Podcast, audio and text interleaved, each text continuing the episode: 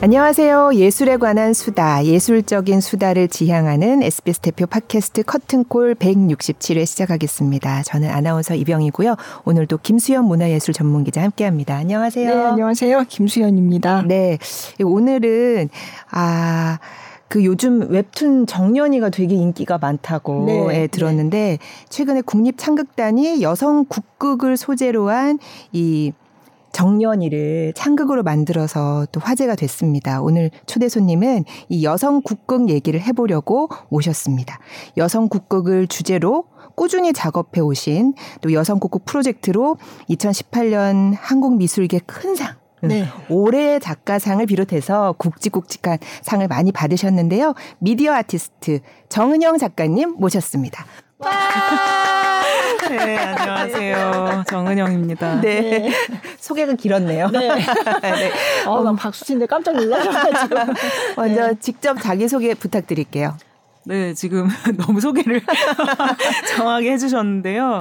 네, 저는 주로 이제 여성국국을 연구 하면서 네. 어 비디오나 공연 뭐 퍼포먼스 같은 재료들을 가지고 작업을 하고 있는 어 작가 정은영이라고 합니다. 네, 네 반갑습니다. 아, 아.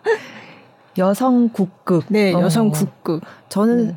이번에 처음 알았어요. 여성 아. 국극이라는 게 있었구나. 네. 네. 저는 문화부 초기에 직접 보고 취재한 적이 있어요. 아, 네. 그러셨구나. 네. 네.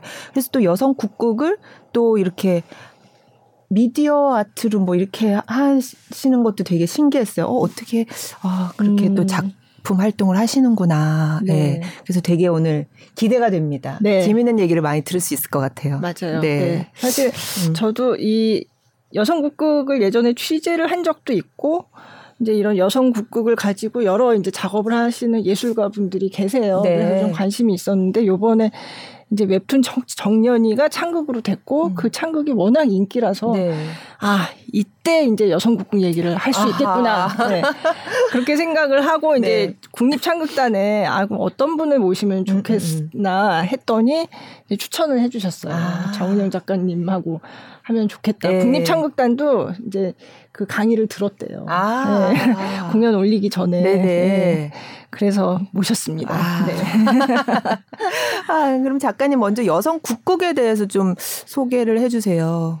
네. 그러니까 그 이름처럼 여성들이 무대에 서서 이제 어떤 극을 만들어 나가는데 기본적으로는 이제 우리가 잘 알고 있는 판소리 바탕이에요. 네.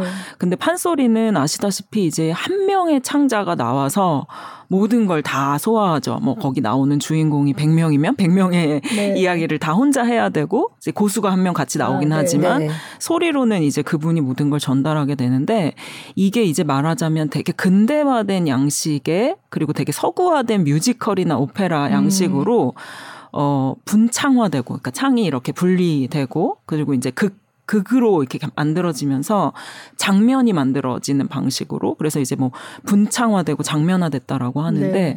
그러면서 이제 어 무대를 만들게 되는 거죠. 그래서 어 쉽게는 판소리라는 전통 문화유산의 공연의 형태를 머릿속에 떠올리시면서 동시에 그것이 어 뮤지컬이나 오페라처럼 프로세니엄 극장에서 공연되는 형태를 이제 상상하시면 음. 될 거라고 생각하고요.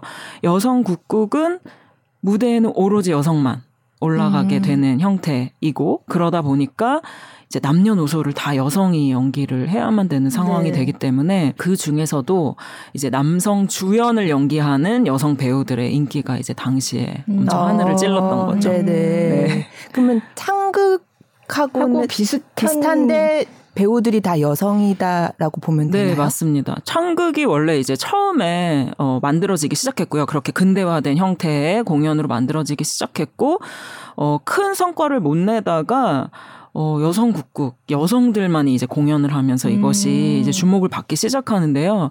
여러 가지 설들이 있어요. 근데 이제 제가 생각하는 가장 중요한 포인트는 아마도 이제 이런 거가 아니었을까 싶은데 그 이몽룡과 성춘향 이야기가 네. 나오면 이제 저희가 그들이 10대, 10대였다는 걸 다 알고 있잖아요. 네. 근데 판소리에서는 막 60, 70, 80 먹은 명창들이 이몽룡을 연기해야 그렇죠. 되는 거죠. 이게 좀 네. 뭔가 이게 시각적으로 매칭이 잘 안 되는. 근데 20대 20대, 30대 여성이 남성의 분장을 했기 때문에 굉장히 꽃미남 같은 얼굴을 음, 하고 네. 이몽룡을 연기하게 되는 거예요. 음. 어. 그러니까 이제 이게 엄청난 인기를 끌 수밖에 없었던 거죠. 아, 예. 그게 그럼 실제로 여성 국극이 인기 있었던 때가 언제쯤이에요? 어, 50년대가 가장 이제 절정이었고요. 아. 너무 인기가 있어서 한국 전쟁 동안 피난을 다니면서도 공연을 했었던 기록이 아. 남아 있고요. 이제 60년대가 되면서는 한국이 이제 어 그 박정희 정권이 네. 한국의 굉장히 많은 전통 문화 유산들을 국가적인 것으로 이제 만들려고 노력을 음. 하거든요. 음. 그러는 과정에서 이 여성국국은 사실 탈락되고 아. 그리고 이제 남녀 혼성 창극 지금의 국립 창극단이 네네. 생기고 그리고 당시에 뭐 헐리우드 영화니 뭐 악극이니 굉장히 네. 많은 인기 있는 장르들이 생겨나게 되면서 여성국국이 이제 거의 사라져 가게 되죠. 음. 근데 당시 당시에 유일하게 어 극단 진진이라는 곳이 네. 60년대 후반까지도 계속 인기를 누렸어요. 음. 그래서 그 정년이에 등장하는 매랑국 국단이 아, 네, 아마도 네. 이 진진 아, 국국단을 네. 네. 그 모습을 아마 이어받으려고 했던 게 아닐까 음. 생각합니다. 음. 실제로 있었구나 이런 형태가. 있었대요. 네. 근데 이렇게 완전히 그냥 뚝 끊겨 가지고 음, 어, 그쵸. 어, 모르고 네. 살았다는 게 신기하네요. 근데 뭐 오히려. 뭐 되게 인기가 많아서 정말 음. 무슨 가상 결혼식도 열리고 뭐 그랬다고 하더라고요. 네, 네, 맞아요. 그남 남자 역을 했던 네, 여성 네. 배우가 네. 너무 인기가 많아서요. 네. 어. 그래서 그 뭐 웹툰 정년이의 그런 부분들도 다 묘사가 되는데 실제로 이제 그 남자 역할을 했던 남성 주연 역할을 했던 여성 배우들의 인기가 너무 하늘을 찔러서 음.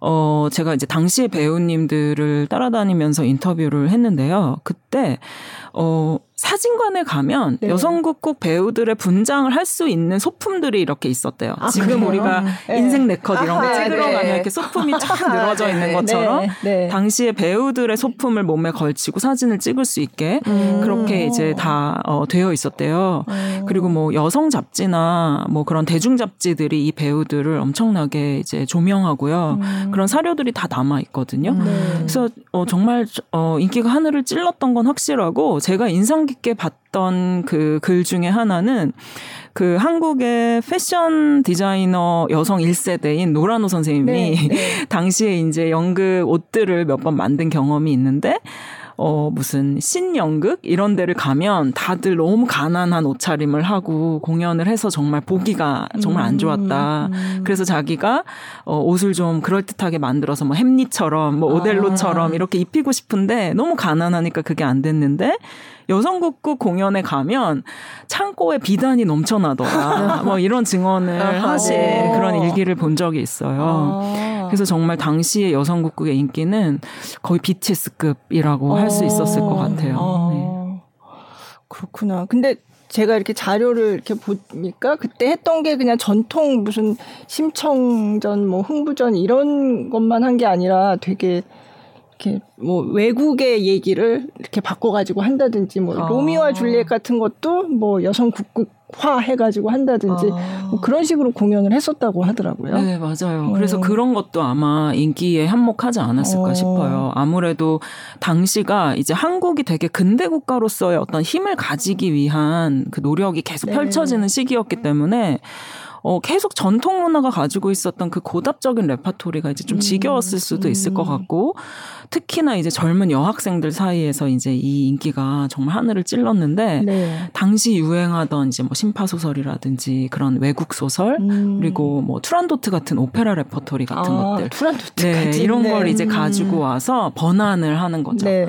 네, 그래서 이제 그런 역할, 어, 그야말로 당대에 지금은 이렇게 뭐 여성국극을 정년이라는 웹툰으로 만들고 그것을 다시 또 창극으로 만들고 뭐 드라마로 만들고 이런 media mix가 굉장히 자연스럽게 일어나는데 네. 당시에는 거의 유일하지 않았을까 아. 싶어요. 네. 그러면 그때 여성국극을 하셨던 분들은 다 그러니까 소리를 제대로 배우신 분들인 거죠? 어, 그렇지 않은 배우들도 정말 아, 많았다고 알려져 아, 있거든요. 네.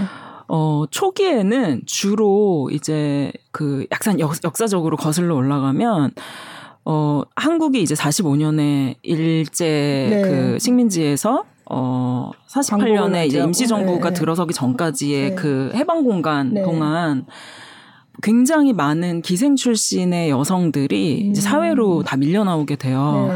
그러니까 일본의 체제에서 기생으로 전부 다 이렇게 등록되어 있던 여성들이 거의 다 이제 그, 그 기적에서 어, 음. 이제 나올 수 있게 네. 되고 그러다 보니까 이제 이 기생이라는 여성들은 전부 다 어떤 기능을 예술적 음. 기능을 가지고 있었던 여성들이기 때문에 음악신으로 몰려 나오게 되고 아. 당시에 그래서 이제 그 어, 여성 명창들 의 수가 이제 완전히 급격하게 늘어나게 되거든요. 그런데 이 여성들이 기생 출신이었다는 이유만으로 사회에 나와서 뮤지션으로 인정받기보다는 아. 여전히 이제 기생, 뭐 음. 놀이계, 뭐 네, 이런 식으로 네. 이제 계속 어, 얘기가 되니까 이 여성들이 어, 이거 도저히 안 되겠다. 우리가 뭔가 우리를 보호할 수 있는 기재를 음. 만들자. 그래서 이제 맨 처음에 여성국악 동호회라는 것을 만들어서 네. 본인들의 이제 일종의 어, 어떤 어, 협회, 협회 같은, 같은 걸 네. 만드는 거죠. 네. 네. 근데 그 협회가 음악인들의 협회였기 때문에 결국은 공연을 시도하는데 그러다 보니까 여성들 협회니까 여성이 아. 어떻게 우연찮게 다 올라갔던 공연을 어 이걸로 계속 한번 해볼까 음. 뭐 이런 게 생겼던 거예요. 어, 그러다 보니까 초기에는 그 명창들의 그 어떤 그 성음을 가지고 공연을 했기 때문에 조금 더 극적인 것보다는 좀 더 이렇게 한 명씩 나와서 노래를 부르고 아, 들어가는 네, 이런 방식이었다면 네. 이게 이제 점점 뮤지컬적인 어떤 음. 그런 어, 짜임새 같은 것, 그런 형식적인 폼을 갖게 되면서 좀 더 연극 소리라는 것으로 옮겨가게 되고 음. 우리가 이제 가요 같은 거는 훨씬 더 듣기가 편한 것처럼 이런 식의 대중음악들이 좀 접목이 되면서 아. 어 소위 이제 창극화되는 그 네. 과정 안에서 이제 노래를 꼭, 어, 명창 출신이 아니더라도 조금 노래를 잘하는 사람이 음. 여기 들어가서 훈련을 열심히 해서 뭐 창이 좀 안 되면 약간 시조 같은 아, 쪽으로 네. 뭐 성음을 낸다든가 끝내 노래를 배우지 않는 선생님들도 있었는데 이제 기생 취급을 받을까봐 네. 그러면 이제 이런 분들은 연기로 승부를 한다던가 아, 네. 그래서 어떻게 보면 이 여성국국 무대가 당시에 어떤 창 중심의 판소리 중심의 어떤 엘리티시즘을 또 벗어나서 음. 더 많은 여성들이 무대에 설 수 있는 음. 그런 기회가 또 됐었던 것도 같아요. 오. 그렇구나. 그러면은 단순히 정말 우리 우리 전통 음악, 뭐 우리 국악 요즘 배우는 그런 멜로디뿐이 아니라 굉장히 다양한 게 섞이고 그런 일도 있었을까요? 네, 그래서 실제로 그 어, 초기의 연출들이나 음악 감독들은 그 서구에서 오페라를 전공하고 온 사람들도 아. 있었다고 알려져 있고요. 그리고 이제 판소리는 정말 오랜 기간 동안 목을 훈련해야 되는 것이기 때문에 네. 이제 시조로 많이 어, 어. 음악을 만들었다는 그런 음. 이야기를 선생님들이 많이 하셨고 어 그리고 이제 뭐 합창 같은 거에서는 사실 약간 받쳐주는 역할만 네, 해도 네. 되니까 아. 목이 다 두드러지지 않아도 근데 이제 어 규칙상 남자 주연 는 무조건 소리가 좋아야 되는 거죠. 아, 네. 일단은 소리가 네. 좋아야 네. 그 자리에 네. 설수 있었고, 네 음. 그런 좀 구분은 있었던 것 같아요. 네. 외모도 중요했을 거예요. 그렇죠. 네. 네. 키 이런 것도 되게 중요하고. 아, 네. 음.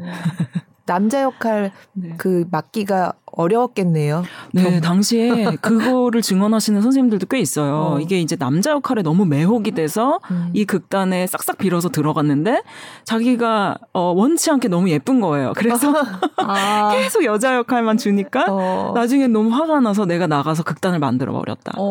뭐 이런 증언들도 당시에 어. 있었고, 네 지금 돌아가셨지만 그 박미숙과 그 일행이라는 극단을 이끄셨던 아. 선생님이 해주신 말씀이세요. 어, 남자 역할을 안 줘서 그냥 내가 만 만들어서. 네, 네.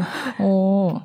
그럼 이제 남자 역할은 또 분장도 그렇게 하지만 목소리도 다르게 내야 되고 연기하는데 왜 그 여성의 어떤 몸짓하고 남성의 몸짓은 음. 좀 다르게 해서 뭔가 무대에서도 확실히 구분되게 하려고 그런 게 있었을 것 같거든요. 네. 네.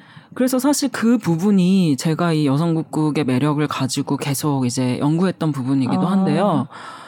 이게 생각보다 굉장히 되더라는 거예요. 오. 남성을 연기하고 목소리를 음. 낮게 만들고 그리고 체격을 좋게 만들고 그리고 음. 근력을 키우고 이러는 것이 음. 연습으로 너무 되더라는 거죠. 아, 그 배우 네, 네. 근데 저희가 이제 이런 사례들은 자주 못 보지만 네. 실은 어뭐 개그 프로 같은 데서 남자 남자 개그맨들이 이렇게 여장을 하고 그죠. 여성인 네. 척하는 이런 사례들을 되게 많이 보는데 어, 그만큼, 어, 상대 성별을 어떤 식으로든 내가 수행할 수 있다라는 것이 음. 너무 당연한 거예요. 아. 남성이 여성을 연기할 수 있다면, 네. 여성도, 여성도 남성을 남성죠. 연기할 수 있는 거죠.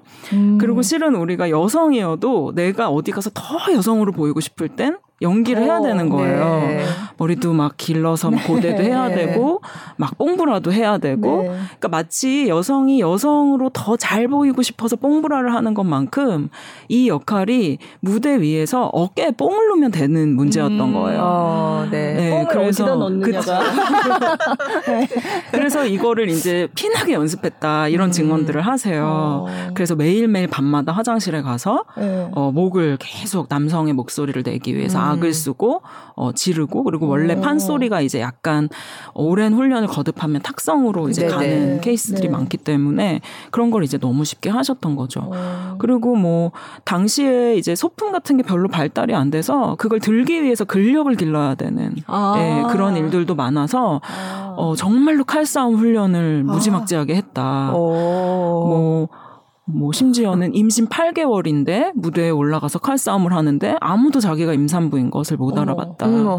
뭐 이런 얘기들을 하시는 거죠. 어. 그래서 뭐 저희도 어, 오늘 그냥 기분이 좀 못해서 머리를 짧게 잘랐는데 화장실에 들어가면 갑자기 이제 다른 사람들이 어머나 하고 놀라는 이런 일을 많이 네, 겪는 네, 것처럼 네, 네. 그만큼 이제 성별의 어떤 수행이나 그이 음. 표현들은 굉장히 임의적이다라는 음. 것이 이제 제가 이 여성국을 통해서 발견했던 점이고 아. 그거를 계속 작업에 이제 녹여내고 싶었던 아. 거예요. 네. 네. 어. 근데 이 여성국국이 그렇게 큰 인기를 누렸는데 사실 아까도 말씀하셨지만 그런 게 있는 줄도 몰랐다라고 네네. 하셨고 저도 90년대 말 2000년대 초반에 잠깐 뭐 부활 움직임이 있는 것 같았는데 그러고 또 다시 흐지부지되고 그렇게 봐왔거든요. 그러니까 왜 그렇게 쇠락을 갑자기 했을까요? 음. 네. 이게 정말 전례 없이 이렇게까지 인기가 있었는데 이렇게 짧은 네. 삶을 살았던 장르는 없었던 것 같아요. 음. 어, 근데 두, 주로 이제 사람들이 많이 하는 얘기는 당시에 이제 뭐 헐리우드 뭐 TV 방송국이 생기고 네, 이런 것들이 네. 이제 여성국국이 점점 되게 이제 낡은 장르로 음. 치부되게끔 했다. 이게 이제 좀 대중적인 의견인 것 같고요. 어, 제가 볼 때는 선생님들이 후회하고 계시는 부분들은 그 부분도 있어요. 후학 양성을 못했다. 아. 본인들이 이제 당시에 너무 인기가 있어서 계속 무대에 서다 보니까 이게 언제까지 아. 계속될 줄만 알았던 거예요. 음. 그 영화가. 그러다가 어느 날 이제 무대가 없어지기 시작하니까 음.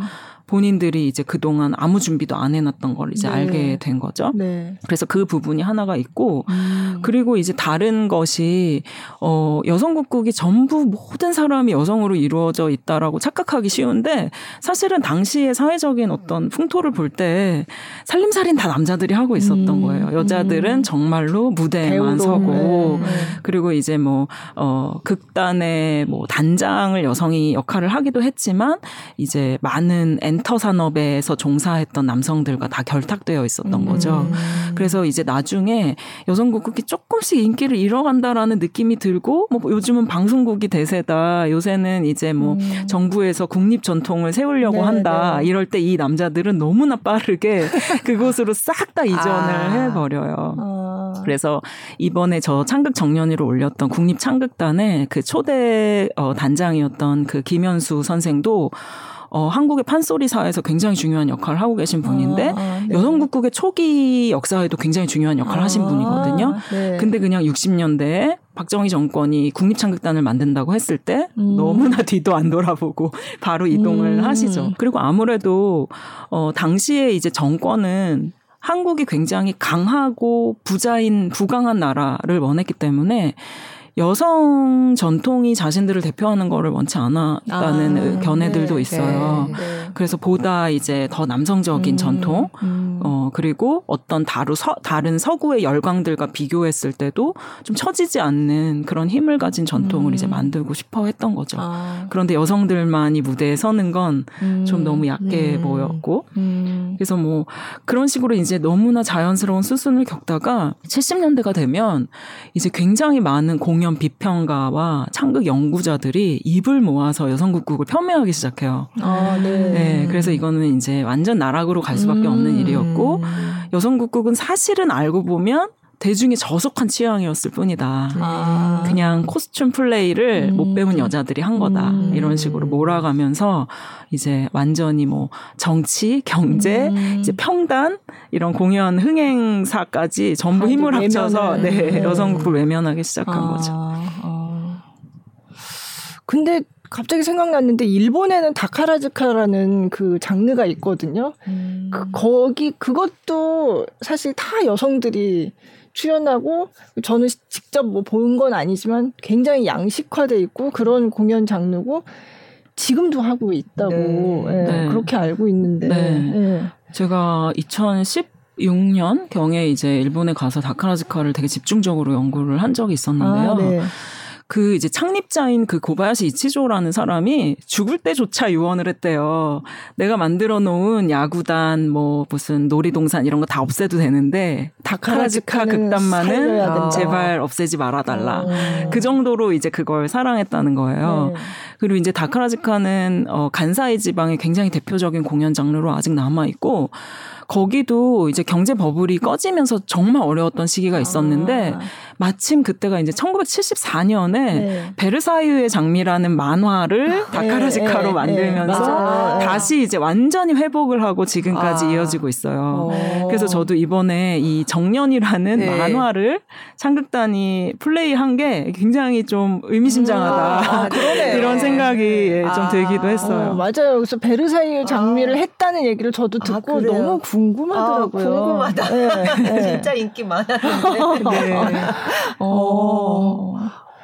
그러니까 아. 거기서는 이게 살아남았는데 어. 예, 자카라즈카라는 장르가 물론 어렵긴 했지만 음. 예. 음. 근데 뭐 한국에서도 이제 옛날 그대로의 그런 뭐 여성 국극이 그렇게 공연되는 경우는 거의 없는데 예. 근데 그래도 뭔가 이렇게 새로운 방식으로 지금 전승이 되는 게 아닌가 뭐 이런 생각이 들기도 하고 그러니까 좀 전에 말씀하신 것처럼 웹툰 만화를 어, 그 소재로 해가지고 이게 이제 창극이 만들어졌으니까. 예. 그래서 정년이 얘기를 해보자면 네. 예. 보셨죠? 아, 네, 네, 네, 어떠셨어요? 저 너무 좋았고요. 네. 그리고 이제 지금 드라마화도 확정이 됐다고 알고 있는데 음. 창극으로 먼저 그거를 이제 볼 수 있었던 음. 게 진짜 행운이었던 것 같고 네. 그리고 정말 그 객석의 열기가 어, 제가 어디서도 느낄 수 없었던 네. 열기였거든요. 음, 네. 그리고 저는 이제 그 정연이 역할을 두 명의 배우로 더블 캐스팅을 해서 그 두 차, 두 회차를 다 봤는데 어, 정말 그 객석의 이 20대 여성들 이 창극이라는 것을 이렇게 향유할 수 있다라는 거에서도 너무 좀 뭉클했고 음, 그리고 이 친구들이 어 그냥 그 아직 시작도 안 했는데 이미 지금 자기들은 환호할 준비가 이미 맞아요, 끝났다. 맞아요. 아, 그래서 지금 어깨가 이미 들썩들썩 아, 거리고 네, 있고. 네. 그래서 이제 무대에 한명 한 명 나올 때마다 이 친구들이 그냥 이렇게 다 비명 이 상태로 아. 비명을 지르는 거예요. 아, 그래서 이거 진짜 좀, 어, 정말로 의미 있다. 음. 네, 그런 생각이 좀 들었죠. 그리고 네. 아까 말씀드렸다시피, 어, 그 초대 단장이었던 그 김현수 명창이 여성국국을 버리고 국립창극단을 네, 네. 만들었는데 그 자리에서 여성국국으로 네. 다시 창극단의 인기를 이렇게 만들 수 있을 거라고 과연 예측했을까? 음. 저는 그 부분에서 이제 정말 역사라는 게 흥미롭구나. 아, 그러네요. 네, 네, 그런 생각이 좀 들었어요. 네. 그래서 좀 아쉬운 건 그래서 정연이가 어, 되게 그런 굉장히 많은 역사들을 공부하면서 만들어진 그런 만화라고 알고 있는데 이런 어떤 역사적 사료나 참고 문헌에 대한 아무런 그 음. 제기가 없다는 지점이 아. 가장 안타까워요. 그래서 그 만화를 연재하는 기간 동안 어떤 참고 문헌들을 토대로 음. 이런 스토리가 음. 만들어졌는지를 좀 같이 알렸으면 음. 그걸 향유했던 이 아. 젊은 관객들이 네. 정말 그 상황을 다 음. 이해하고 네. 단지 우리들의 그 어, 예쁜 2D 캐릭터가 3D가 됐다라는 그것 말고도 네, 네. 이 역사적인 정말 이 아이러니를 음. 같이 즐겼으면 아. 훨씬 더 재밌었을 거라고 네, 음. 생각합니다. 네, 아, 그러네요. 음. 네. 그럼 정년이도 여성 국극의 형태로 올라간 거예요? 그러니까 그 창극단에서 한 거죠. 네. 네. 네. 창극단에서 창극단에서 정년이라는 만화를 소재로 극을 올리다 보니까 창극인데 그 사이에 극중극으로 아, 아. 여성 국극이 한 세 번 정도 아, 이렇게 등장하게 돼요. 아. 네. 그거를 굉장히 흥미롭게 봤어요. 음, 창극 그렇죠. 내부에 네. 어, 여성 국극을 다시 극중극으로 만든 형태. 아, 네. 네. 음. 근데 저도 가서 봤는데 진짜 좀 전에 말씀하신 것대로 그 객석의 분위기에 일단 놀랬고요. 아, 네. 어. 아니 원래 이제 요즘 창극이 굉장히 젊은 관객들이 음. 요즘 많아졌다. 네. 뭐 그런 얘기를 많이 해오긴 했는데 진짜 이번 정년이처럼 그렇게 젊은 음. 특히 또 여성 관객이 네. 많은 거는 정말 어. 뭐 좀 이례적이었어요. 아. 네, 네. 근데 원래 공연에 여성 관객이 더 많긴 네, 해요. 그렇긴 한데 요번엔 제가 들었더니 90% 이상이 아. 여성 관객이었다. 네, 아마 연령대도 굉장히 연령대도 낮았을 굉장히, 거고 예. 평소보다. 네. 예. 그리고 이제 좀 소위 공연계에는 어 연극 뮤지컬 덕후라고 맞아요. 해서 연뮤덕들이. 정말 센데 네. 이 친구들이 어느 수준이냐면 공연이 만약에 10회가 열리면 10회를 다 보는 수준이거든요. 네. 근데 네. 이 친구들이 사실 연뮤덕들이 창극 회까지 그렇게 발을 넓히진 않았던 상태였는데 네. 이 친구들이 일로 다 넘어온 음, 것 같아요. 네. 네. 그래서 네. 그래서 이제 이런 전통 연희에서 추임새를 하는 문화가 이제 창극에서는 굉장히 두드러지는데 네. 연묘덕들의 그 관극 매너는 원래 시체 관극이라고 해서 그쵸, 맞아요. 가만히 네. 앉아서 아주 소리도 정숙하게 안 내고 숨도 쉬지 네. 않고 네. 보는 거거든요. 네. 그러니까 옷이 바스락거리는 소리조차 못 참아서 음. 소재도 다 생각하고 가서 아, 보는 맞아요. 그런 네. 친구들인데 지금 창극단 공연을 보고 완전히 그 아, 그 추임새 문화에 놀라서 와이 추임새라는 게 이렇게 재미있는 거구나. 관극에 또 흥미를 또 느끼는 것도 같고 아. 되게 여러모로 정말 재밌는 포인트를 많이 발견할 어. 수 있었던 공연이었어요. 그러네요, 진짜. 네. 어. 제 추임새가 사실 저도 창극을 뭐 자주 보는 편인데 자연스럽게 잘 나오진 않아요. 그거 그렇죠. 박자도 예, 있고. 예, 예, 그래서 그거 잘 넣는 사람은 진짜 판소리부터 많이 본 사람들이 그쵸. 이게 뭔가 젖어 있어야지 나오는 거거든요. 근데 어, 근데 그래도 요번에도 그렇게 추임새 넣는 분들이 꽤 있었어요. 음. 네, 네. 근데 아마 이제 연묘덕 이런 분들은 그 전에 이제 뮤지컬 무대나 이런 데서 못 보다가 어, 이건 뭐지 아마 그랬을 것 같아요. 근데 요번에 그 음악 작창하고 했던 그 이자람 씨는 네네. 그 하기 전에 가끔 그 추임새를 교육을 하기도 음. 해요. 어, 좋으면 그냥 뭐 아, 하라고. 어, 예. 근데 이제 옛날식으로 뭐 얼씨구 뭐 이게 어색하면 아, 이 사람 예쁘다. 뭐 이런 것도 괜찮다고. 네, 추임새가 뭐 리액션이니까. 네, 네. 그냥 뭐 정해진 게 아니니까 아, 그냥 네. 나오는 대로 아, 잘한다. 예쁘다. 뭐 이러면 된다고. 네.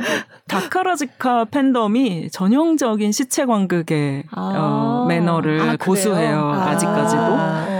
그래서 이제 그들은 흥도 딱 정해진 곳에서만 낼 수 있는데 공연이 끝나고 나서 이제 레뷰라고 해서 네. 일종의 물랑로즈 쇼 같은 걸 음. 서비스 공연으로 붙여서 해주거든요. 네. 그때는 이제 관객들이 마음껏, 그 마음껏 네. 아, 마음껏은 아니에요. 형태가 다 있어요.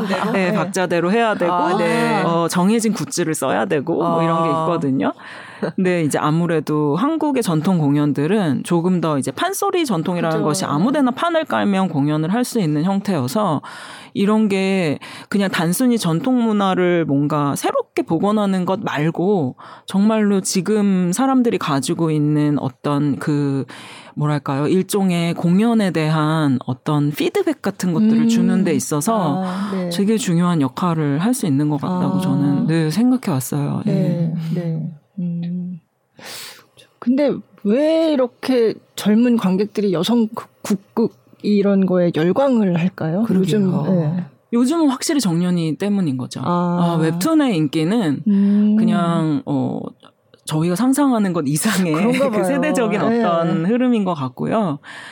그 만약에 이제 그 이전에도 사실은 젊은 여학생들이 여성곡곡을 제일 좋아했었거든요. 네 50년대조차도 네.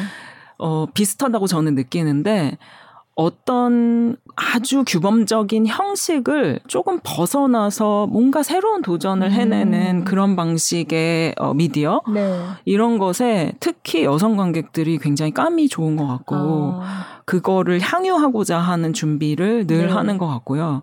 그래서 가끔 보면 공연장에 가서도 조금 어떤 전통적인 규칙을 조금 벗어나려고 하면 이제 국악 쪽에서 소위 그거 뭐 청바지 입고 차, 판소리 하냐 막 이러면서 되게 음, 이제 음, 어, 음. 무시하는 경향이 네. 많은데 젊은 여성 관객들은 어, 어떤 식의 미디어로 변형되는가에 크게 그런 거부감이 없이 네. 특히 자기들이 향유할 수 있는 것이라면 언제든지 네. 어, 환영할 준비를 하고 있는 것 같고 음.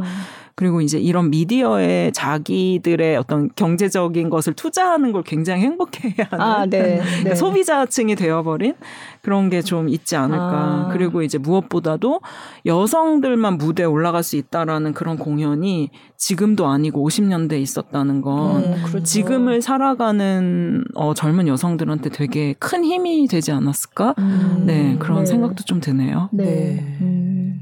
심지어는 있었을 뿐만 아니라 당시에 이제 흥행적으로도 경제적으로도 엄청난 성공을 이룬 케이스니까요. 음, 네. 근데 지금도 그러기는 사실 힘드니까 음, 음. 어떤 판타지 같은 것들을 또 제공해 그렇죠. 주는 점도 분명히 있는 것 같아요. 네. 음. 그 정년이 보면 아까 굉장히 공부를 많이 하고 이제 자료를 참고하고 해서 쓰여진 웹툰이라고 하셨는데 그럼 거기 이제 캐릭터 중에 뭐 고사장 이런 사람들도 나오는데 거기서 이제 사장님이라고 불리는데 이제 남장 을 아주 잘 차려입은 아주 그리고 굉장히 카리스마 있는 사장인데 이제 고사장이라는 네. 분이 나오고 뭐 그런 캐릭터들도 원래 현실에 있었던 사람들을 다 참고해서 나오는 네, 건가요? 저는 네. 이제 그렇게 보고요. 네. 그리고 이제 제가 그거를 작업을 통해서 누누이 얘기를 해왔고, 네. 그리고 이제 정연이의 원작 작가들이 어 그 제가 하는 강연 같은 거에도 많이 어, 아, 어, 오셨었어요. 네. 아마 이제 그런 것들을 많이 참고하지 않았을까 싶은데. 네.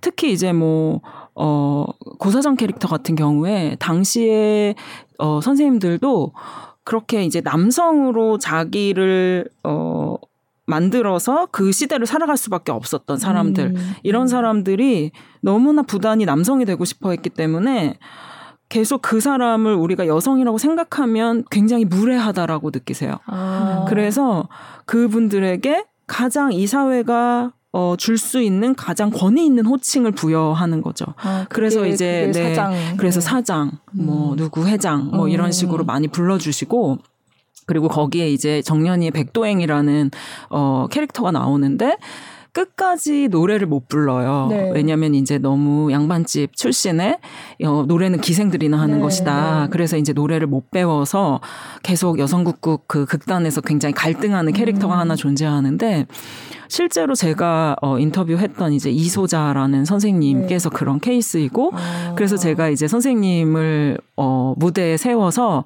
노래는 부르지 않을 것입니다라는 작품을 만들었던 적도 아. 있어요. 네. 그러니까 이게 어떤 이중의 구속에 놓이게 되는 거예요. 본인은 여성이고 무대에서는 완전히 남성으로 세상을 호령하는 존재로 그 앞에 서 있지만 그 와중에도 자기가 노래를 부르면 기생 출신이라고 폄훼를 아. 당할까봐 너무 두려운 거죠. 아. 근데 이게 이제 수많은 여성들이 놓여 있는 어떤 이중의 억압들이라고 네. 생각하거든요. 네.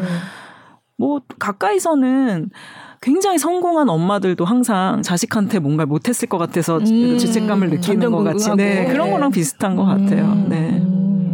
그렇구나. 음. 네. 음, 이쯤에서 잠시 네. 정년이 아, 정년이 네, 그렇습니다. 네. 정년이, 이제 맛보기로 네. 잠깐만 네, 들어볼까요? 그 국립창극단에서 어, 정년이 미리 듣기라고 해서 연습하는 그 음원을 올려줬는데요. 그걸 한번 네. 들어보기로 하겠습니다.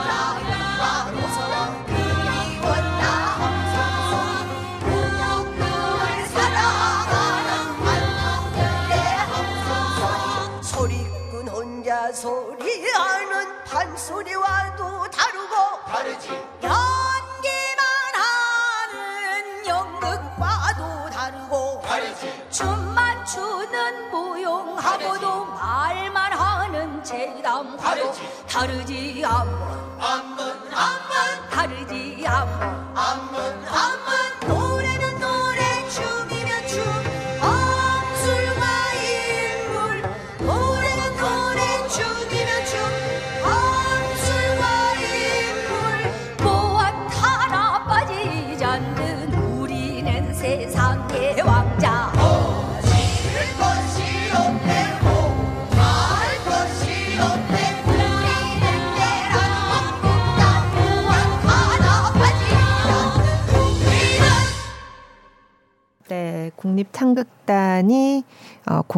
정년이의 어, 연습 음원, 음원 네, 네. 들어봤습니다. 이 시대의 왕자들이 온다.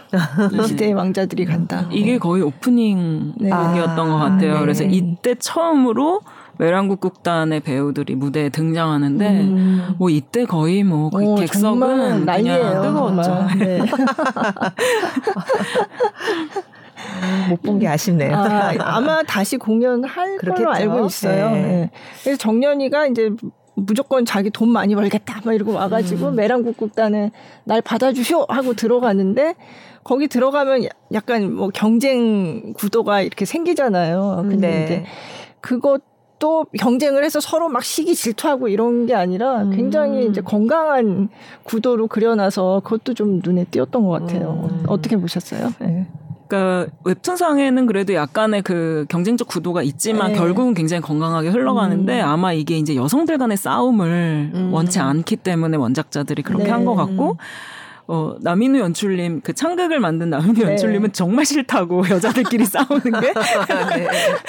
그래서 이제 그런 구도를 만드신 것 같은데, 네. 실제로 그 당대에 이제 선생님들 인터뷰를 하면 정말로 엄청난 싸움이. 음.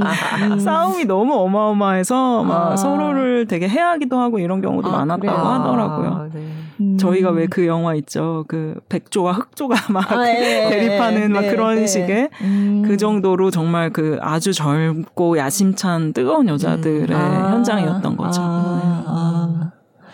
그쵸. 그거는 정말 내가 최고가 되고 싶다. 그래도 정년이는 건강하게 그렸다는. 어, 굉장히 이렇게 다 같이 성장하는 음. 그런 얘기였던 것 같아요. 네. 그리고 좀 전에 나갈 때도 말씀하셨지만 어머니와 딸의 관계가 굉장히 중요하게 다뤄진다라고 음, 하셨고요. 네. 그것도 뭐 굉장히 많은 여성 서사에서 채택하는 방식이라고 네. 생각하고 이 서사에서는 좀 유독 그런 부분이 음. 되게 좀 특별했던 것 같아요. 네. 그리고 그 어머니를 설명해야만 이 지금의 캐릭터들이 어떤 맥락 속에서 아, 네. 이제 자기가 원하는 삶을 살고 있는지 그런 걸 음. 보여줄 수 있으니까. 음. 네. 네. 그래서 그 정연이와 어머니의 관계에서 이제 그 추월만정이라는 네. 노래가 엄청 어, 중요하고 그 노래 너무 좋더라고요. 그 김금미 진짜. 배우님이 원래도 여성극극의 한 90년대 이후 초반에 그, 그 90년대 이후부터 2000년대 약간 여성극극이 부활의 부활하려고 할 때 있을 때. 네, 그때 이제 굉장히 젊은 배우로 여성극극단에서 아. 어, 공연을 몇 회 하셨어요. 네. 음. 그리고 그 김금미 선생님의 어머님도 여성극극 아. 배우기도 하고 그래서 제가 이제 김금미 선생님의 공연도 본 적이 있고 네. 창극단 공연 중에 그 트로이의 여인들에서 네. 김금미 선생님의 그 절창을 정말 네. 보고 너무 반해가지고 아. 이번에도 되게 엄청 기대를 했는데 생각보단 조금 약하게 어쨌든 음. 되게 뒤를 받쳐주는 네. 따뜻한 어머니의 정서로 네, 네. 그렇게 등장하셨더라고요. 음. 그러니까 저도 그 장면이 되게 짧았어요. 사실 뭐 어머니가 나오는 장면이 많지는 않아서 근데 그 추월만정 부르는 장면이 너무 네, 뭉클하죠. 예, 예. 그러니까 그때는 그냥 이런 거 저런 거 다 다 떠나서 그냥 일단 야 소리가 진짜 좋다. 어. 딱그 생각이 들어요. 예. 그 어머니와 딸 뭐 그런 장면인데, 네네. 예. 근데 일단 어, 소리 너무 좋다. 그래서 아마 그냥 음, 여성 국극이 너무 궁금하고 정년이를 너무 재밌게 봤으니까 창극은 또 어떻게 나왔을까 해서 음. 갔던 분들이 야 진짜 소리가 좋구나 음. 이게 아마 그걸 좀 처음 느끼시지 않았을까 그런 생각은 들어요. 네. 예. 제가 이제 초기에 어, 웹툰 정년이가 지금 굉장히 인기를 끌고 있다고 주변에서 너무 저한테 얘기를 많이 해주셔가지고 네. 들어가서 이제 좀 웹툰을 막 봤어요. 근데 저조차도 너무 재밌더라고요. 네. 그리고 또 이제 학생들이 제가 이제 대학에서 수업을 하니까 학생들이 요거 보셨냐고 저거 보셨냐고 음, 자꾸 네. 알려주는데 네. 네. 봤더니 이제 이 친구들이 제가 그래서 그 부분이 좀 안타깝다고 생각하는 지점인데 또 어떻게 보면 지금 세대가 역사적 사료를 거슬러서 공부하는 방식이기도 한데 어 정년이라는 웹툰을 보긴 보는데 실제로 어떤 역사가 있었는지 이것이 실제로 정말 이루어진다면 어떻게 재현될지가 이제 너무 궁금했던 음. 이 독자들이 일단 유튜브에 가요. 네. 그래서 여성 국국을 쳐보는 거죠. 네. 그럼 이제 맨 상단에 나와 있는 온전한 공연을 하나 클릭해서 보고 거기에 이제 정연이가 처음에 했던 방자 역할을 네. 어떻게 하는지를 보는 거예요, 이 네. 친구들이. 그러면 그거를 보려면 또 한 두 시간이 걸리니까 그쵸. 굉장히 경제적으로 봐야 되기 때문에 누군가 그거를 빨리 본 친구가 어, 몇 분의 네. 방자가 등장하고 네. 요약 네. 네. 몇 분의 이제 방자가 어떤 음, 역할을 네. 하는지 그리고 이제 몇 분의 정년이가 구현한 그 방자가 등장하는지를 아. 누가 다 써줘요. 그러면 이 친구들이 또 다 거기에 몰려와서 고기만 보고 가는 거예요.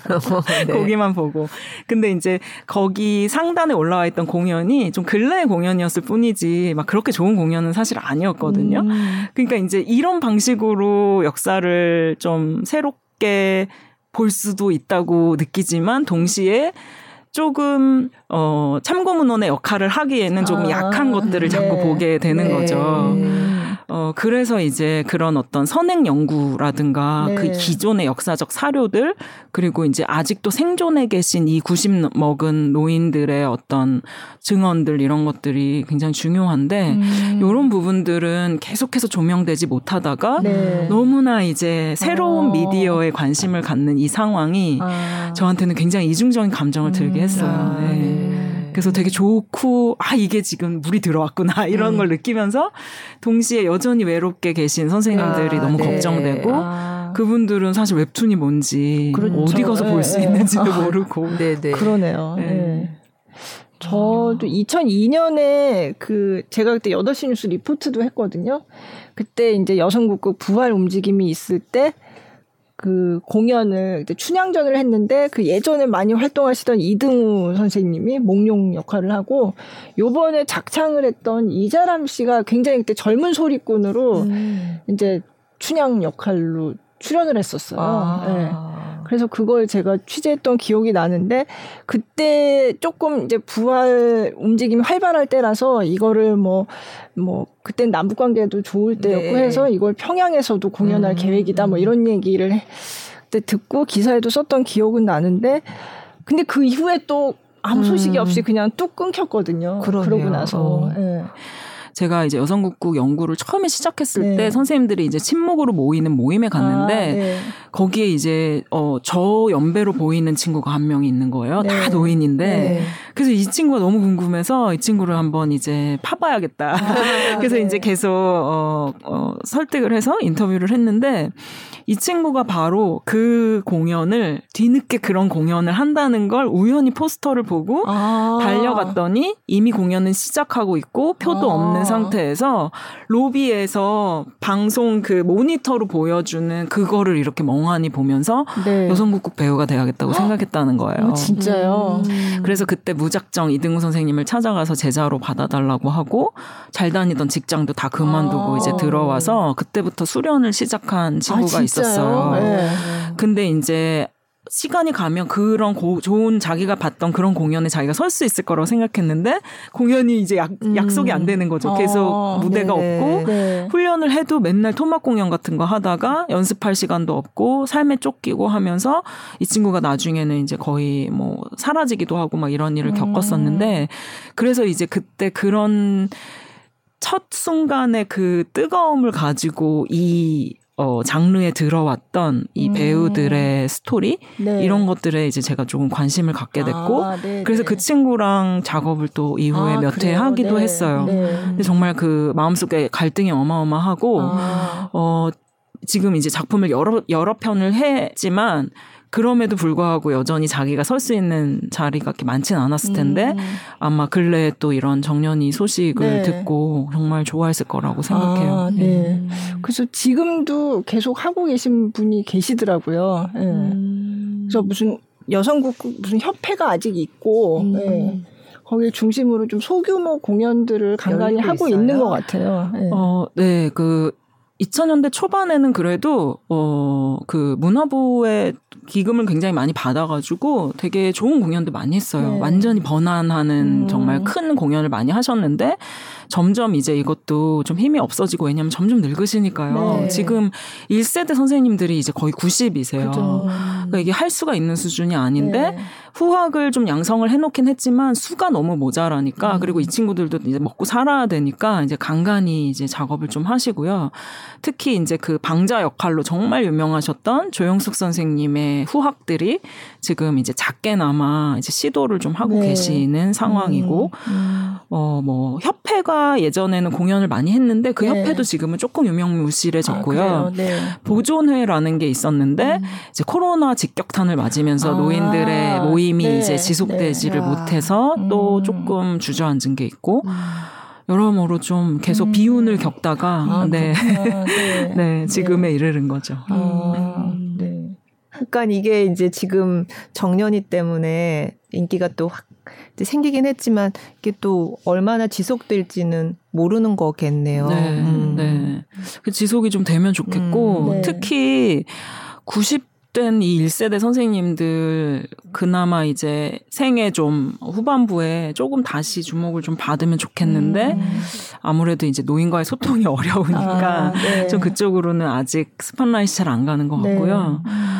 어, 지금 너무 외로워하세요, 진짜로. 아. 이제 방문을 해서 좀 이야기도 듣고 얘기를 나누면 아직도 본인 생각의 머릿속에는 무대에 성성하게 설수 네, 있을 것 같은데 네. 일단 누가 봐도 너무 할머니 꺼부랑 할머니니까 네. 그게 이제 본인 아, 어, 당신들한테 네. 너무 이제 음. 슬픈 거죠. 네. 그래도 제자들이 좀 있는 선생님들은 그래도 그렇게 조금씩 움직이는 상황도 가끔 보시지만 네, 네. 아예 뭐 제자도 가족도 끊어진 경우가 많기 음. 때문에 그런 케이스들은 정말 네, 음. 네, 좀 정말 외롭게 노년을 네. 보내고 계세요. 아, 네. 뭔가 정년일을 계기로 조금 더 관심이 그쪽에도 네네. 네. 지금은 이제 웹툰 인기 뭐 아, 이런 거에 네. 쏠려 있지만 네, 조영수 선생님께서 네. 또 다, 어떻게 다행히 정년이를 이번에 보셨어요. 오, 네. 네, 굉장히 나쁜 자리에서 보셨지만 어쨌든 보셨는데 어떠셨냐고 제가 이제 물어보니까 그냥 뭐 눈물을 엄청 흘렸다고 아, 그렇구나. 네, 네. 음, 그러시더라고요. 네. 그러니까 당신이 전성기 때그 모습을 무대 위에서 다시 보는 것 같고 또 네. 그거를 지금 현대 관객들이 또 엄청 좋아하면서 네. 보는 거 어, 되게 생각이 많으셨을 음. 것 같아요. 네. 아까 그리고 이제 작품 말씀 잠깐 하시면서 그런 이제 배우들이 서로 다른 그 남성 이 여성을 연기하고 연, 여성이 남성을 연기하고 음. 그런 어떤 역할을 수행하는 그거에 관심을 가지셨다고 하셨는데 작품 처음에 시작하신 게 그게 언제였어요? 여성국 제가 네. 어. 첫 인터뷰를 네. 2008년 11월에 한 걸로 음, 기억해요. 네. 그때 이제 저랑 굉장히 친한 선배가 어 연극을 어 이론적으로 공부하는 선배가 있었는데 그 선배가 이제 여성국국을 자기가 이번에 좋은 연구 기금을 받아서 연구하게 됐는데 아, 네. 자기가 생각할 때는 이게 그냥 텍스트로만 나오는 건 큰 의미가 없는 것 같다. 네가 같이 좀 가서 보고 음. 어 이렇게 좀 시각적인 작품 이런 걸로 해결할 수 있는 부분이 아, 있지 않겠냐. 네. 그래서 이제 그 언니의 일종의 연구 보조원으로 아. 따라가서 선생님들을 같이 이제 육성 인터뷰를 하고 어 그런 과정에서 제가 좀 약간 어 완전히 뿅 간 거죠. 음. 왜냐하면 우리가 이제 좀 어, 너무 다른 노인들의 음. 형태를 거기서 본 거예요. 네. 너무 이 정말 노인들이 이런 생각을 할 수 있다고 싶을 정도로 너무나 진보적인 생각들을 음. 막 늘어놓으시는 분들의 이야기를 들으면서 어, 완전히 매료됐고, 그러면서 이제 그 선배는 계속 텍스트 연구 논문으로 이제 작품을, 어, 네, 자기 네. 이제 연구 결과물들을 계속 내는 와중에 저는 이제 시각적인 작업들을 음. 이제 처음에 좀 진행을 했고요. 그러다 보니까 초기에는 이제 그냥 비디오로 가볍게 네. 스케치를 네. 하는 거에서부터 시작해서 어, 이분들이 너무 지금 소중한 존재니까 되게 다큐멘터리적으로 이걸 담아내는 것, 이런 것에 되게 음. 몰입을 하다가 어느 순간 갑자기 그런 생각이 들었어요. 이 분들이 가장 하고 싶어 하는 건 무대에 서는 건데 내가 계속 이렇게 뭐 짧은 뭐 음. 기케야 뭐 십 몇 분짜리 비디오 이런 걸 하는 게 의미가 있을까? 음. 그래서 이제 제가 그때부터 다시 이 소리, 창극, 뭐 공연 이런 것들을 다시 공부를 하면서 네. 이분들을 무대에 세워야겠다라는 아. 생각을 좀 하게 됐어요. 네. 그래서 어 퍼포먼스 장르 쪽으로 조금 더 진입하게 됐고 네. 그러면 서 선생님들의 진짜 자기 역사를 반영하는 작품들 이런 것들을 하면서 이제 저도 작품에 조금 더 힘을 갖게 된 거죠. 예. 음. 그럼 퍼포먼스를 하면 그분들이 직접 출연을 하셔서 네. 예전에 했던 그런 연기를 보여주시는 거예요? 연기도 식으로? 보여주실 수 네. 있고 어 자기 서술 같은 아. 것들도 이제 하게 하고 어 영화에도 다큐멘터리 장르가 있는 것처럼 네. 공연에도 다큐멘터리 공연이 있어서 그죠. 네. 그런 형식들을 좀 취하고요. 그러면서 동시에 이제 제가 현대미술가니까 네. 현대미술이 취할 수 있는 되게 여러 가지 시각적인 장치들, 뭐 미디어 기술들 이런 것들을 이용해서 선생님들이 충분히 자기 모습을 보여줄 수 있게 일종의 모노드라마 같은 걸 만들기도 아. 하고 혹은 어 다른 유사한 어, 어 시각적인 그런 비주얼을 가지고 있는 다른 퍼포머들을 데려다가 같이 연결시키는 작업 같은 것도 해보기도 하고 음. 그래서 이제 저는 말하자면 이 여성국국이라는 하나의 장르를 일종의 민족지 연구로 어 취하면서 네. 제가 계속 이것을 우리 시대에 이걸 어떻게 볼 수 있을까 네. 이거를 계속 생각한 거예요. 그러다 보니까 이제 처음에는 그런 성별 규범에 대한 것들을 주로 얘기하고 그 다음에는 이 분들이 실제로 보여주는 그 수행성에 대한 네. 것들을 많이 얘기하게 되고 그리고 근래는 이제 저도 점점 늙어서 그런지 그 삶이 너무나 네. 저한테 네. 계속 어 잔상이 계속 남아요. 그래서 이분들의 이 마지막 순간을 어떻게 좀 어, 음. 작업 안에서 슬프지 않고 의미 있는 것으로 네. 계속 만들 수 있을까 그런 생각을 좀 하고 있어요. 어, 그러면 그런 이제 퍼포먼스는 공연장에서 하실 때도 있고 어떤 식으로 하세요? 네.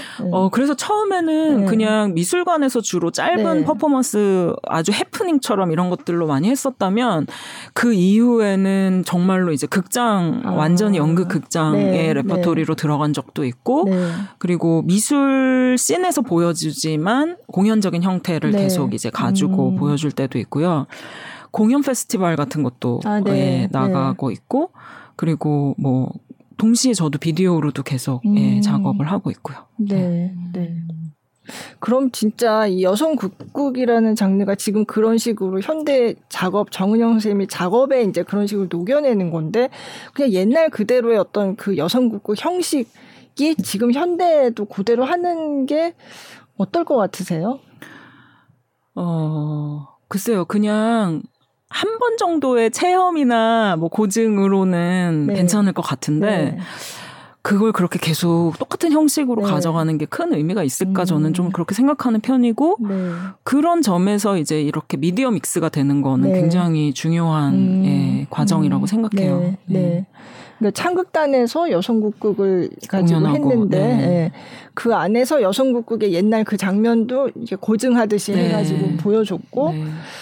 그리고 그거 자체가 창극이 원래 이제 소리를 가지고 하는 거니까 사실 시작은 좀 비슷한 여성국극하고도 네, 이제 그러니까 사실 어떻게 보면 여성국극을 제일 잘 보여줄 수 있는 장르가 아니었나 새롭게 만들면서 네, 네. 예, 그런 생각도 네, 들고 그렇죠. 예, 네. 그래서 꼭 여성 배우들만 다 나오진 않았지만 음. 어쨌든 이 정년이라는 여성 서사를 굉장히 잘 효과적으로 보여줄 수 있는 장르였다는 생각이 음, 네. 들고 예, 네. 드라마는 좀 기대되긴 해요. 근데 사람들이 벌써 어 김태리가 나온대 이러면서 아. 막 너무 기대하고 있더라고요. 예, 예. 잘 어울리. 그죠? 뭐 어떻게 나올지 모르겠지만 어, 네. 일단 오 김태리래 막 이러면서 굉장히 음, 뭔가 기대감이 예, 기대감이 굉장히 캐스팅. 높아지는. 네. 네. 음.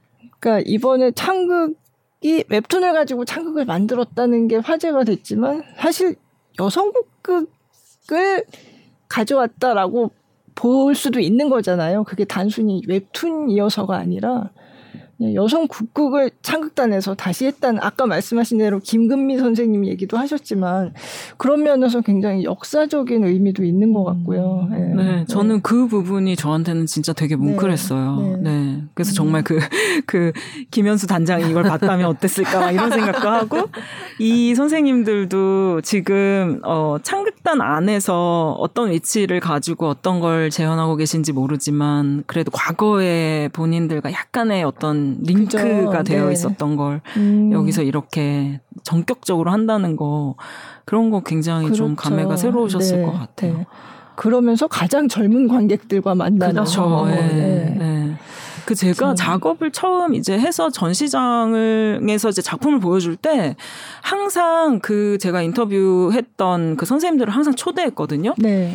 선생님들이 오시면 뭐 현대 미술은 잘 모르겠고 그냥 네가 하는 거니까 하는 하는 거고 너무 신기한 건 다 어쩜 이렇게 젊은 애들이 그러니까요. 다 보러 오냐 이거였거든요. 네, 네, 네. 부인들은 사실 그게 잊혀지고 더 이상 관심을 못 받고 그냥 일부의 할머니들만 음. 기억하고 있는 거라고 생각했는데 갑자기 전시장에 네. 어 그리고 그 공연장에 전부 젊은 관객이 들어오는 걸 보고 선생님들이 점점 어. 너무 고무되셨던 기억이 음. 있어요. 음. 그래서 그런 부분들도 선생님들이 저랑 이제 굉장히 긴 기간 동안 작품을 하는데 굉장히 이렇게 우호적으로 아. 예, 어, 하실 수 있었던 그런 네. 부분. 그러니까 선생님들도 굉장히 새로운 관객들을 만나고 싶은 음. 거니까요. 아, 네. 예. 네. 그렇죠. 근데 갑자기 네. 궁금한 게 그 여성 국극이 이제 여성 배우들이 다 하는 거지만 어쨌든 창극이랑 비슷한 거잖아요. 근데 왜 그 여성 국극 배우 지금 이제 할머니가 되신 그 배우분들은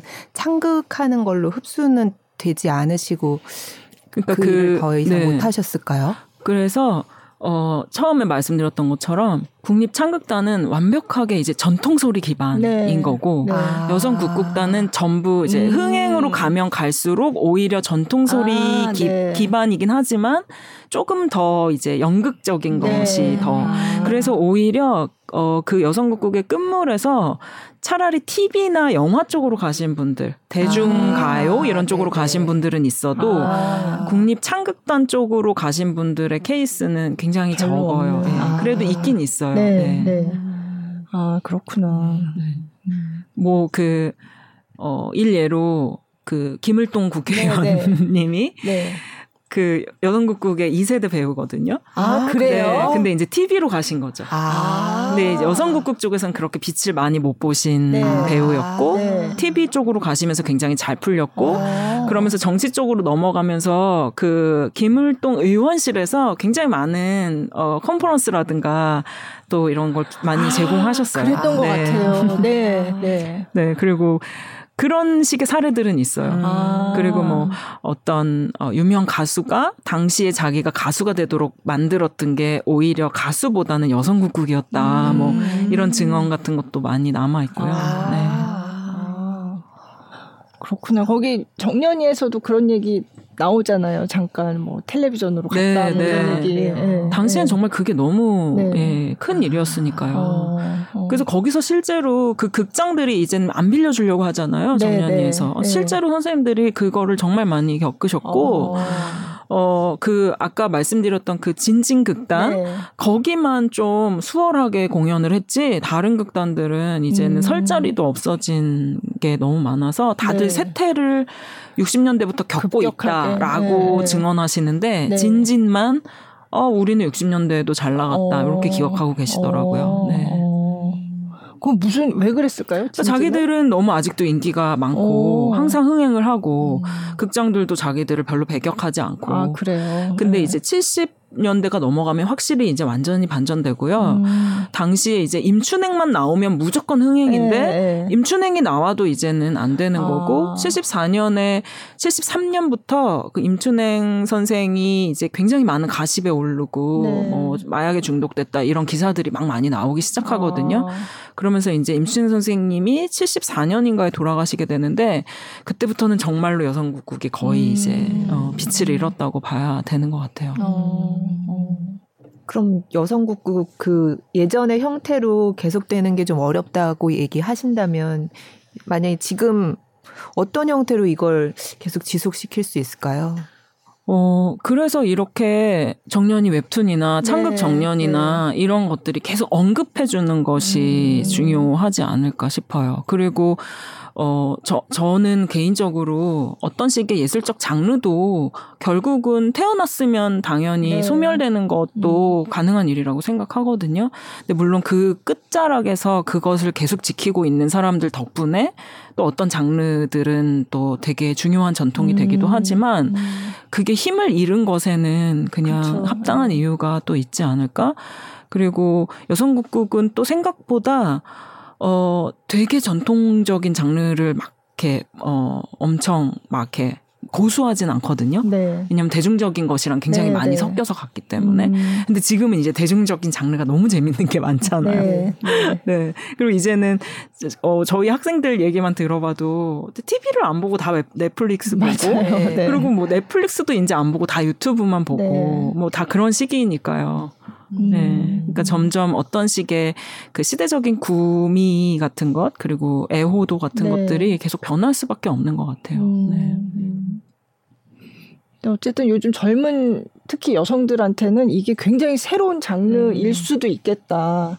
어, 그러니까 옛날식의 그걸 그대로 고증해서 하는 거는 사실 그게 크게 의미가 있을까? 그게 지속 가능할까라는 생각이 들면서도 어떤 그런 컨셉 이라든지 음. 예. 그 장르가 가지고 있었던 어떤 함의 그 의미 같은 거는 지금도 되게 의미가 있고 유효한 것 같거든요. 네. 네, 네. 네. 그래서 저도 이제 작업을 할 때 여성국국의 원전을 지킨다는 관점보다는 네. 음. 제가 이제 여성국국이 시도했던 것들로부터 배운 것, 네. 그리고 이제 현대미술이 가져야 되는 어떤 도전적이고 진보적인 음. 가치들 네. 이런 것이 사실은 여성국국이 이미 다 취했던 네. 것들이거든요. 그래서 이제 그런 배움으로부터 뭔가가 음. 시작된다 라고 보는 편이에요. 그래서 막 뭐 사실 배우들을 막 다 하이어해서 무슨 막 한 몇 억 가지고 엄청 큰 공연을 만드는 건 누구나 할 수 있는 일일 거라고 생각해요. 그리고 뭐, 어, 그 선생님들, 과거에 그 영화로 왔던 순간들 한 번씩 다 맛보고 음. 뭐 이렇게 하는 건 쉬우, 오히려 더 쉬울 것 같은데 이렇게 새로운 장르 안에서 계속 그것을 언급하는 방식의 작품이 네. 등장하는 게 어쩌면 이 전통을 더 우리가 더, 어, 미래적 비전을 가질 음. 수 있는 것으로 받아들일 수 있지 않을까 싶어요. 네. 네. 또, 또 여기서 또 영감을 얻어서 뭔가 여성국구 옛날 그대로는 아니지만 뭔가 또 새로운 공연 음. 장르가 또 나올 수도 있지 않을까 그런 생각이 들기도 하고요. 네. 그러면 지금 여성국극 프로젝트를 약간 2008년부터 하셨는데 이제 지금 앞으로 또 이걸 가지고 하, 고 있는 뭐 다음 계획 뭐 좀 말씀해 주시면. 네. 네. 어, 그래서 제가 한 2016년 이후부터는 작업이 완전히 이제 방향을 바꿔서 네. 거의 대부분 이제 그 어떤 공연성을 네. 작업 안에서 드러내는데요. 그 공연성을 드러내는 과정에서 그렇게 이제 성별적으로 신체가 변화하는 경험도 음, 있지만 음, 네. 사회적으로 어떤 성별 규범 때문에 계속해서 배제되는 존재들을 무대로 끌어들이는 음, 것도 하고 있거든요. 네. 그래서 예를 들면 여성들의 단체이기 때문에 너무나 쉽게 역사에서 사라질 수 있었던 것처럼 우리 사회에 어떤 성별 규범 때문에 어 아무 잘못도 안 했는데도 목소리가 잊혀지거나 감춰지는 존재들이 되게 많은 거예요. 네. 어 그래서 이제 예를 들면 제가 2010년에 16년에 굉장히 애정을 가지고 했던 작업 중에 하나가 이 여성국국의 그 마지막 세대 배우, 그러니까 네. 이제는 설 자리가 없는 이 마지막 세대 배우가 너무나 갈등과 갈 등을 반복하고 있기 때문에 이 친구를 진짜 지금의 사회로 끌어들여서 어떤 동 동료를 만나게 할 것인가 음. 이거를 좀 생각하다가 어. 그 서울을 기반으로 활동하는 게이 코러스를 아, 초대했어요. 아. 근데 거기에는 이제 제가 처음으로 극장이 저한테 어 그 연중 레퍼토리 하나로 저한테 그걸 어 아, 줬기 때문에 네. 당시에 지금은 없어진 남산예술극장의 남산 어, 레퍼토리로 들어갈 수가 있게 됐는데 네. 공연장에 가자마자 이 공연장이 너무나 그리스 원형 극장을 카피하고 있다는 그렇죠. 것을 이제 네. 알게 돼서 네. 어 그냥 순간적으로 저 그럼 여기서 그리스 코러스를 하나 만들게요 이렇게 한 거예요. 네.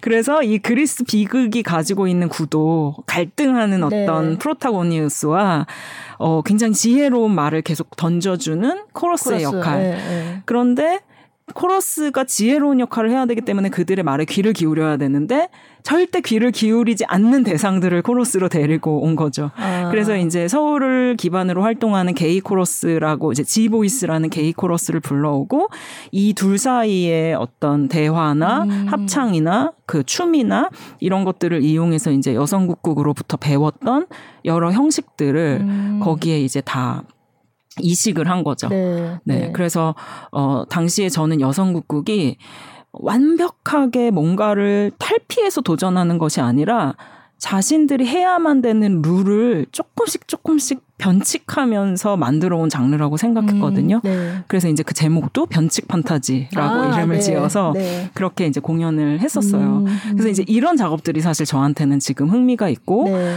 어, 우리가 우리 시대의 어떤 가려진 존재들을 여성국극이 늘 가졌던 그런 환대의 마음으로 어떻게 받아들일 것인가 이런 음. 것들을 계속 해보고 있고요. 그래서 이제 이런 어, 잘 보여지지 않았던 어, 퍼포머들 이런 사람들이 되게 비순응적인 perform을 하는 퍼포머들을 작업으로 가져오기도 음. 하고 그래서 뭐 어, 2019년에 베니스 비엔날레에서는 네, 네. 그래서 뭐 레즈비언 배우 그리고 뭐 장애인 배우 뭐 이런 어떤 어 소위 극복하기 위해서 연기를 한다고 생각하는 그런 존재들. 음, 진짜 음. 프로페셔널인데도 사람들은 항상 아, 장애인 배우가 네. 일상적으로 일상적으로 뭔가를 극복하기 위해서 공연을 음. 한다고 생각하거든요. 근데 그들은 그냥 프로 전문 배우예요. 네. 그래서 이제 그런 사람들의 존재를 작업 안에서 이렇게 부각시키는 아. 것들을 이제 계속 해 왔어요. 아, 어, 그리고 이제 지금은 조금 다시 그 1세대 선생님들을 이제 방문하면서 이제 왜냐면 너무 외로워하시니까 계속 좀 지속적으로 방문을 하면서 음. 선생님들이랑 좀 대화도 나누고 선생님들이 이제 계속 그런 거 얘기 많이 하시거든요. 이렇게 죽기 전에 어떤 건 버리고 싶다. 어. 어떤 거는 좀 어떻게 넘겨줘야 될지 모르겠다. 음, 음. 그래서 이제 같이 자료 정리도 하고 아. 선생님이 그동안 좀 남은 얘기 같은 것도 좀 듣고 네. 이러면서 지금 좀 이제 어 새로운 작업을 계속 좀 진행하고 있어요. 아, 네. 어. 아까 말씀하시다가 여성국이 가지고 있었던 환대의 마음 이렇게 음. 말씀하셨는데 그 부분가 어떤 아, 네. 면에서의 예. 제가 선생님들 그 따라다니면서 그 할머니들이 어떻게 이런 생각을 할 수 있지라고 놀랐던 부분이 바로 그런 부분이었거든요. 어, 선생님들이 공연을 할 때 항상 제일 먼저 와서 표를 사려고 줄을 섰던 사람들이 이제 가장 많게는 여학생들. 네. 왜냐면 여학생들은 당시에 어, 어디 밖에 나가면 아버지가 다리 뭉댕이를 분질러 버리겠다고 하니까 그 여학생들은 진짜 목숨을 걸고 그 네, 앞에 네. 오는 거예요. 그리고 그다음에 가정주부들. 음. 너무 삶이 정말 음. 괴롭고 음. 자기는 완전히 남편의 수족으로만 살아야 되고 그런데 이 공연을 볼 때만 너무나 행복한 거죠. 음. 이런 사람들. 그리고 소위 이제 우리가 지금은 뭐 트랜스젠더라고 부르지만 당시에는 자기가 뭔지조차 네, 몰랐던 네. 그런 사람들. 완전히 이제 정년이에 등장하는 고사장 같은 사람들. 네. 자신이 어떤 식으로든 자기가 아닌 무, 무언가를 통해서 자기를 발견하는 사람들 음. 그리고 뭐 상위 군인들도 있었고 아, 네. 그리고 무슨 어 각설이패도 있었고 네. 그 굉장히 오히려 어 되게 이렇다 할 사람들은 오히려 그렇게 그 공연장에 많이 찾지는 않았나 봐요 초기에는 음. 그런데 그런 사람들을 보면서 선생님들이 이 사람들이 정말 어 우리가 옛날에 기생 취급 당하면서 너무나 핍박받았던 것처럼 이들이 우리의 예술을 봐주는 사람들이고 음. 우리가 그들을 충분히 환대해야 된다 아. 그런 생각을 되게 많이 하셨대요. 네. 그래서 가끔은 이제 여학생들한테 훈수도 두셨나 봐요. 니네들 가서 공부해라. 어, 대학 가야지 무슨 소리냐. 이러면 진짜 그 예. 여학생들이 대학에 가서 다시 오고 어. 어, 이런 일을 이제 선생님들이 되게 어떤 어떤 계몽주의자로서의 네. 의식을 가지고 또 하셨던 거예요. 근데 뭐 트랜스젠더나 뭐 예를 들면 뭐 성노동자나 이런 여성들이 오면 그거는 자기들도 어떻게 할 수 없었대요. 왜냐면 우리가 훈수 둘수 있을 정도의 사람들이 아니라고 생각했대요. 어, 어. 왜냐면 이미 사회적으로 굉장히 많은 일을 겪었고 살 만큼 살았고 그리고 이 사람들은 자기들보다 더 많은 지혜가 있을 것이다. 이렇게 생각했다는 어. 거예요, 오히려. 어. 그래서 이제 그런 것들을 보면서 어, 선생님들이 제가 처음에 연구를 하려고 그 집단에 들어갔을 때도 저한테 되게 이렇게 까다롭게 구시는 것 같았는데 너무 츤데레처럼 잘해주시는 거예요. 음. 그래서 이건 뭐지 싶어서 나중에 제가 물어본 적이 있거든요. 아. 근데 그때도 선생님이 그 말씀을 하셨어요. 네가 우리와 같은 예인이니까. 아. 그래서 우리는 항상 기생 취급, 광대 취급을 받았지만 자기들은 언제나 예술인이라는 생각을 가지고 한 번도 허튼 걸 한 적은 없다. 음. 근데 너도 그럴 거 아니냐. 아. 그런 얘기를 하시더라고요. 음. 그래서 이제 어떤 어, 우리가 되게 사회적으로 배타적으로 볼 수밖에 없는 그런 눈 같은 것들을 어, 어떻게 하면 좀 그 껍질을 벗고 나서서 새로운 관점으로 음. 우리 시대를 바라볼 것인가. 그런 걸 이제 선생님들한테 많이 배웠고, 음. 당시에 막 뭐 창극 쪽에서는 또 막 뭐라고 하고, 또 되게 현대 쪽에서는 또 이건 너무 수준 낮다고 음. 하고, 이런 상황에서 계속 버텨내신 분들이거든요. 네. 음. 그거를 제가 이제 어, 배웠다고 느끼는 거죠. 아. 그리고 그게 바로 여성국국이 가지고 있는 어떤 환대의 마음이라고 아. 생각하고, 어떤 대중이든 품을 수 있었던 그 선생님들의 그 음. 그때 당시에 그 기계 네, 네. 그게 이제 아직도 좀 살아 숨쉬고 있었으면 좋겠어요. 아, 네. 네.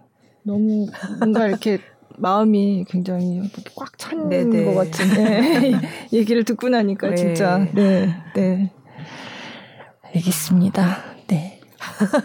그러면 이런 작업을 통해서 작업을 하시는 거는 내가 뭔가 하고 싶은 얘기가 있어서 하시는 거잖아요. 네. 어떤 얘기를 하고 싶으세요? 네. 어, 저는 뭐 계속 이제 되게 다양한 생각들을 다들 이제 많은 예술가들이 할 텐데 이 여성국국이라는 하나의 케이스가 우리한테 너무 알려주는 게 너무 많다고 생각을 음, 해요. 네. 근데 지금 이것이 그냥 당시에 있었던 그냥 한물간 무엇이 아니라 지금 이 눈을, 이 선생님들이 가졌던 그런 눈을 가지고 지금 우리 사회를 들여다볼 때 음. 우리가 지금 이 사회적으로 혹은 정치적으로, 어, 좀 굉장히 뭐랄까요. 되게 분명히 존재하는 어떤 사람들의 그 존재론, 삶의 모습들을 너무나 어 좀 재단하고 그리고 빠르게 어 쫓아내고 이러고 있는 것은 아닌가 뭐 그런 생각을 음. 늘 하게 되거든요. 그래서 이제 예술이 결국 할 수 있는 게 이런 수많은 존재론들을 가지고 어떻게 지금 우리가 진짜 이런 뜨거운 피, 몸, 뭐 이런 정말 이렇게 살아 숨쉬는 것으로 만들어낼 수 있을까. 그냥 그런 어떤 정말 뭐 많은 예술가들이 똑같이 하는 생각들, 네 그런 네. 걸 저도 똑같이 네. 하고 있고요. 다만 그냥 현대 미술이라는 조금 더 자유분방한 장르로 제가 갈 수 있었기 때문에 제가 이제 할 수 있는 이야기의 폭이 조금 더 들락날락 좀 많아졌을 수 있겠다.